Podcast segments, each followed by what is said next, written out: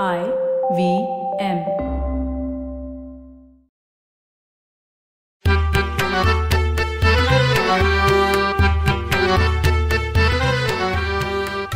नमस्कार मंडळी मी डॉक्टर राजीव. आणि मी माणिक. आणि या जगात सर्वात बुद्धिमान कोण? याचं तू काय उत्तर देशील? अरे हा काय प्रश्न आहे तुझा? जगात सर्वात बुद्धिमान मानव प्राणी आहे. हे सर्वश्रुतच आहे की नाही नाही मी विचारतो आहे की या मानव प्राण्यात म्हणजे माणसात सर्वात बुद्धिमान कोण? आता बुद्धिमत्तेचं मापन करण्यासाठी बुद्ध्यांकाचा वापर केला जातो हे आपण बोललोच. हो आपण केलेल्या पॉडकास्टच्या एका एपिसोडमध्ये बुद्धिअंक भावनांक म्हणजे आय क्यू आणि ई क्यू याविषयी बोललोच आहोत की त्यात अल्बर्ट आईन्स्टाईनच्या आय क्यू बद्दल आपण सांगितलं होतं. हो. आईन्स्टाईनचा आयक्यू खूप जास्त म्हणजे दीडशेच्या वर होता. सामान्य माणसाचा आयक्यू साधारण शंभर ते एकशे वीस इतका असतो. आईन्स्टाईनची बुद्धिमत्ता खरोखरीच अभूतपूर्व होती. हो आपण आपल्या फिजिक्सच्या पुस्तकातून न्यूटनचं नाव पहिल्यांदा ऐकलं नाही का. न्यूटननी गुरुत्वाकर्षणाचा शोध लावून भौतिकशास्त्राचा पायास घातला होता. त्याचीही बुद्धिमत्ता अलौकिकच असली पाहिजे. न्यूटननी फक्त गुरुत्वाकर्षणाचा शोध लावला असं नाही बरं का? तर सोळाशे शहाऐंशी साली थ्री लॉज ऑफ मोशन शोधून काढले. हो हो. म्हणजे गतीविषयीचे तीन नियम. त्यानं हे तीन सिद्धांत शक्ती वस्तुमान गतिमानता आणि कृती. यांच्या परस्पर संबंधाविषयी मांडले. आणि हे न्यूटनचे सिद्धांत कायमस्वरूपी नियम म्हणून मान्य झाले. लॉज ऑफ मोशन म्हणजे साऱ्या विश्वाची गती न्यूटननी पारखली होती. आता न्यूटनची बुद्धिमत्ता बुद्धांकाच्या स्वरूपात मोजली गेली नाही कारण तो काळच आयक्यूच्या संकल्पनेच्या आधीचा होता. न्यूटन काय आणि आईन्स्टाईन काय? आपल्या शास्त्रीय संशोधनाचा मूलभूत पाया सिद्ध करणारे थोर शास्त्रज्ञ. आईन्स्टाईनचे पहिले शोधनिबंध एकोणीसशे पाच साली प्रसिद्ध झाले. म्हणजे त्याला तब्बल एकशे सतरा वर्ष झाली. एकशे सतरा वर्ष. आणि त्यांनी हे पाच शोधनिबंध प्रसिद्ध केले तेव्हा तो केवळ पंचवीस वर्षाचा होता. त्याची ना स्वतःची प्रयोगशाळा होती ना त्याच्या हाताशी एकही सहाय्यक. एकांड्या शिलेदाराप्रमाणे त्यांनी केवळ कागद आणि पेन्सिल यांच्या मदतीनं सादर केलेल्या या शोधनिबंधांनी सारे वैज्ञानिक खडबडून जागे झाले होते. डॉक्टर बाळ फोंडके यांनी आईन्स्टाईनवर नुकताच लिहिलेला एक लेख मी वाचला. त्यात त्यांनी आईन्स्टाईनबद्दल त्यांनी लावलेल्या शोधांबद्दल खूप माहितीपूर्ण विवेचन केलंय आणि ते देखील अगदी रंजकतेनं. आईन्स्टाईनने मांडलेल्या संकल्पना सहजासहजी पचनी पडणाऱ्या नव्हत्या. पण त्यात त्यांनी मांडलेल्या गणितात थोडी देखील चूक दाखवता येत नव्हती. त्यामुळे त्यांनी मांडलेल्या सिद्धांतांचा शोधनिबंधाचा त्या प्रसिद्ध केलेल्या नियतकालिकानं योग्य त्या तपासणीनंतरच स्वीकार केला होता. या पाच निबंधांपैकी एक होता स्पेशल रिलेटिव्हिटीचा सिद्धांत. त्यातच त्यानं आज अजरामर झालेल्या E is equal to M C square या समीकरणाची घोषणा केली होती. त्यातला ई म्हणजे एनर्जी ऊर्जा. एम म्हणजे मास म्हणजे पदार्थाचं वस्तुमान.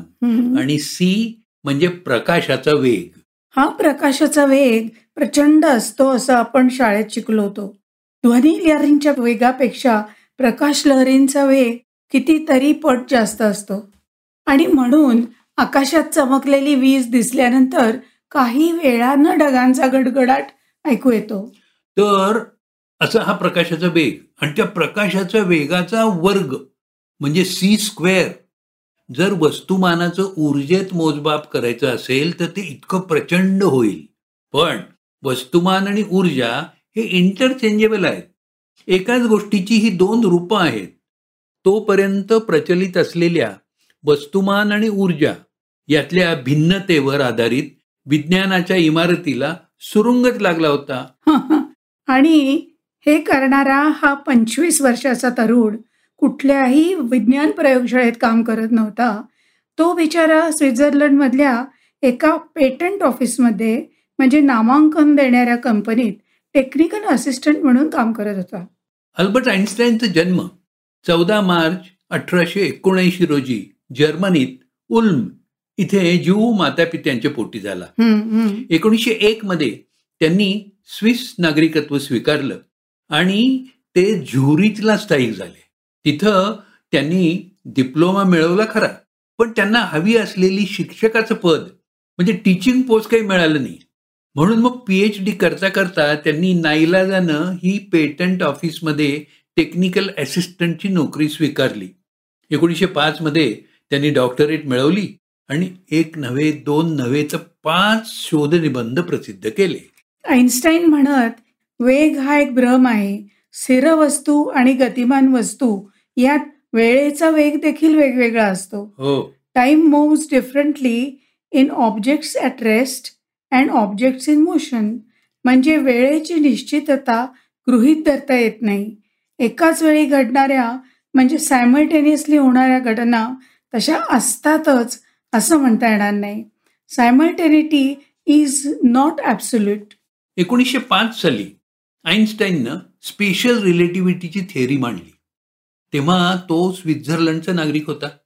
एकोणीसशे चौदा साली त्यांनी पुन्हा जर्मन नागरिकत्व स्वीकारलं. हो. आणि एकोणीसशे पंधरा साली त्यांनी जनरल रिलेटिव्हिटीचा सिद्धांत सांगणारा निबंध प्रसिद्ध केला. त्यात त्यांनी गुरुत्वाकर्षणाची वेगळी मांडणी केली होती. आणि गदारोळ झाला. सोळाशे शहाऐंशी साली न्यूटननं मांडलेल्या गुरुत्वाकर्षणाच्या सिद्धांतालाच आईन्स्टाईनने आव्हान दिलं होतं की न्यूटनने विश्वात सर्वत्र गुरुत्वाकर्षण हे बल कार्यान्वित असतं असं म्हटलं होतं. पण ते तसं का आहे याचा उलगडा केला नव्हता. आईन्स्टाईननं गुरुत्वाकर्षणाची उपपत्तीच विशद करून गुरुत्वाकर्षण हे बल नाही तर विश्वाच्या वक्रतेचा तो आविष्कार आहे असं प्रतिपादन केलं.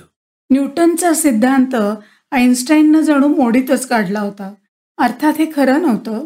त्यांनी न्यूटननी सांगितलेल्या गुरुत्वाकर्षणाच्या नियमांचं उल- उल्लंघन केलं नव्हतं. बरं का आपण अशी कल्पना करूया की पंचा किंवा धोत्रासारखं वस्त्र कापड घेतलं बरं. आणि त्याची चारही टोकं चौघा जणांनी मिळून ताणून धरली. ओके? ज्यामुळे ते सपाट आणि ताणलेलं राहील. हं. आणि आता जर त्याच्यावर क्रिकेटचा चेंडू ठेवला. तर तिथे जिथे चेंडू ठेवलाय तिथे खळगा पडेल हो की नाही? हो. आता त्याच्या सर्व बाजूंनी त्याच्याकडे जाणारा उतार तयार होईल. आता एखादी दुसरी वस्तू त्या वस्त्रावर ठेवली तर आधी तयार झालेल्या उतारामुळे ही दुसरी वस्तू पहिल्या वस्तूकडे म्हणजे त्या क्रिकेटच्या चेंडूकडे ओढल्यासारखी होईल. ही जी ओढ आहे ना तेच गुरुत्वाकर्षण. ही स्थिती संपूर्ण विश्वाला लागू पडते कारण विश्व म्हणजे एक ताणलेलं वस्त्र आहे असं आईन्स्टाईनचं म्हणणं होतं. आईन्स्टाईननं या विश्व वस्त्राला स्पेस टाइम फॅब्रिक असं द नाव दिलं. म्हणजे अवकाश आणि काल यांनी विणलेलं वस्त्र. जिथं जिथं ग्रहगोल आहेत तिथं तिथं तो उतार तयार होतो. आणि दुसरा ग्रह त्याच्या आसपास आला की त्याच्याकडे खेचला जातो. तेच गुरुत्वाकर्षण. म्हणजे जे ग्रह जास्त वजनदार असतात तितका त्याचा खळगा अधिक खोल. त्यामुळे त्याचा उतारही जास्त आणि गुरुत्वाकर्षणाची ओढही जास्त. पण पण ही संकल्पना सहजासहजी पटणारी नव्हती. न्यूटनच्या दोनशे वर्षाहून जास्त काळ मान्य झालेला सिद्धांत बदलायला जगभरातले वैज्ञानिक तयार नव्हते. त्या डुड्याचार्यांना या नवशिक्या पोरानं सांगितलेला सिद्धांत पटत नव्हता. आईन्स्टाईन कुठेतरी चुकलाय आणि ती चूक आपण शोधून काढली पाहिजे असं त्यांना वाटत होतं. जर गुरुत्वाकर्षण हा विश्वाचा स्थायी भाव असेल तर त्यातून कोणाचीच सुटका नाही? अगदी सरळ रेषेत जाणाऱ्या प्रकाश किरणांची सुद्धा. हो म्हणजे प्रकाश किरण देखील आकाशातल्या वजनदार गोलाजवळून जाताना त्याच्याकडे खेचले जातील. बघूया तर असं होतं का ते. म्हणून आर्थर एडिंग्टन या खगोल वैज्ञानिकानं एकोणीसशे एकोणीस साली महापरीक्षाच घेतली. त्यांनी काय केलं? खग्रास सूर्यग्रहणाच्या वेळी एका दूरवरच्या ताऱ्यानं उत्सर्जित केलेले प्रकाश किरण आपल्या सूर्याजवळून जाताना वाकडी वाट करतात का? याचा वेध दोन वेगवेगळ्या ठिकाणाहून घेतला. हं. आणि अहो आश्चर्यम. ते किरणही आईन्स्टाईनच्या सांगण्याप्रमाणे सरळ सोड चालणं विसरले आणि त्यांनी वाकडी वाट धरली. काय सांगतोस? हे एरवी सरळ रेषेत जाणारे प्रकाश किरण किती अंशात वळतील हे गणितही आईन्स्टाईननी केलं होतं. आणि नेमका तेवढाच वाकडेपणा त्यांनी धरल्याचं सिद्ध झालं. आणि आईन्स्टाईन चुकला असं म्हणायला काही जागाच राहिली नाही. आता गंमत बघा. एवढं सिद्ध होऊन सुद्धा नोबेल पुरस्कार विजेत्याची निवड करणाऱ्या समितीचं समाधान झालं नाही. त्यांनी एकोणीसशे एकोणीस साली हा जो प्रयोग केला त्याच्यानंतर आणखीन दोन वर्ष वाट पाहिली. आणि शेवटी एकोणीसशे एकवीस साली. नोबेल पुरस्काराची माळ आईन्स्टाईनच्या गळ्यात घातली. पण ती देखील त्याच्या सापेक्षवादासाठी म्हणजे थिअरी ऑफ रिलेटिव्हिटीसाठी नाही बरं का. हो. त्याला नोबेल पारितोषिक दिलं गेलं ते फोटो इलेक्ट्रिक इफेक्टच्या उपपत्तीच्या संशोधनाला. हो.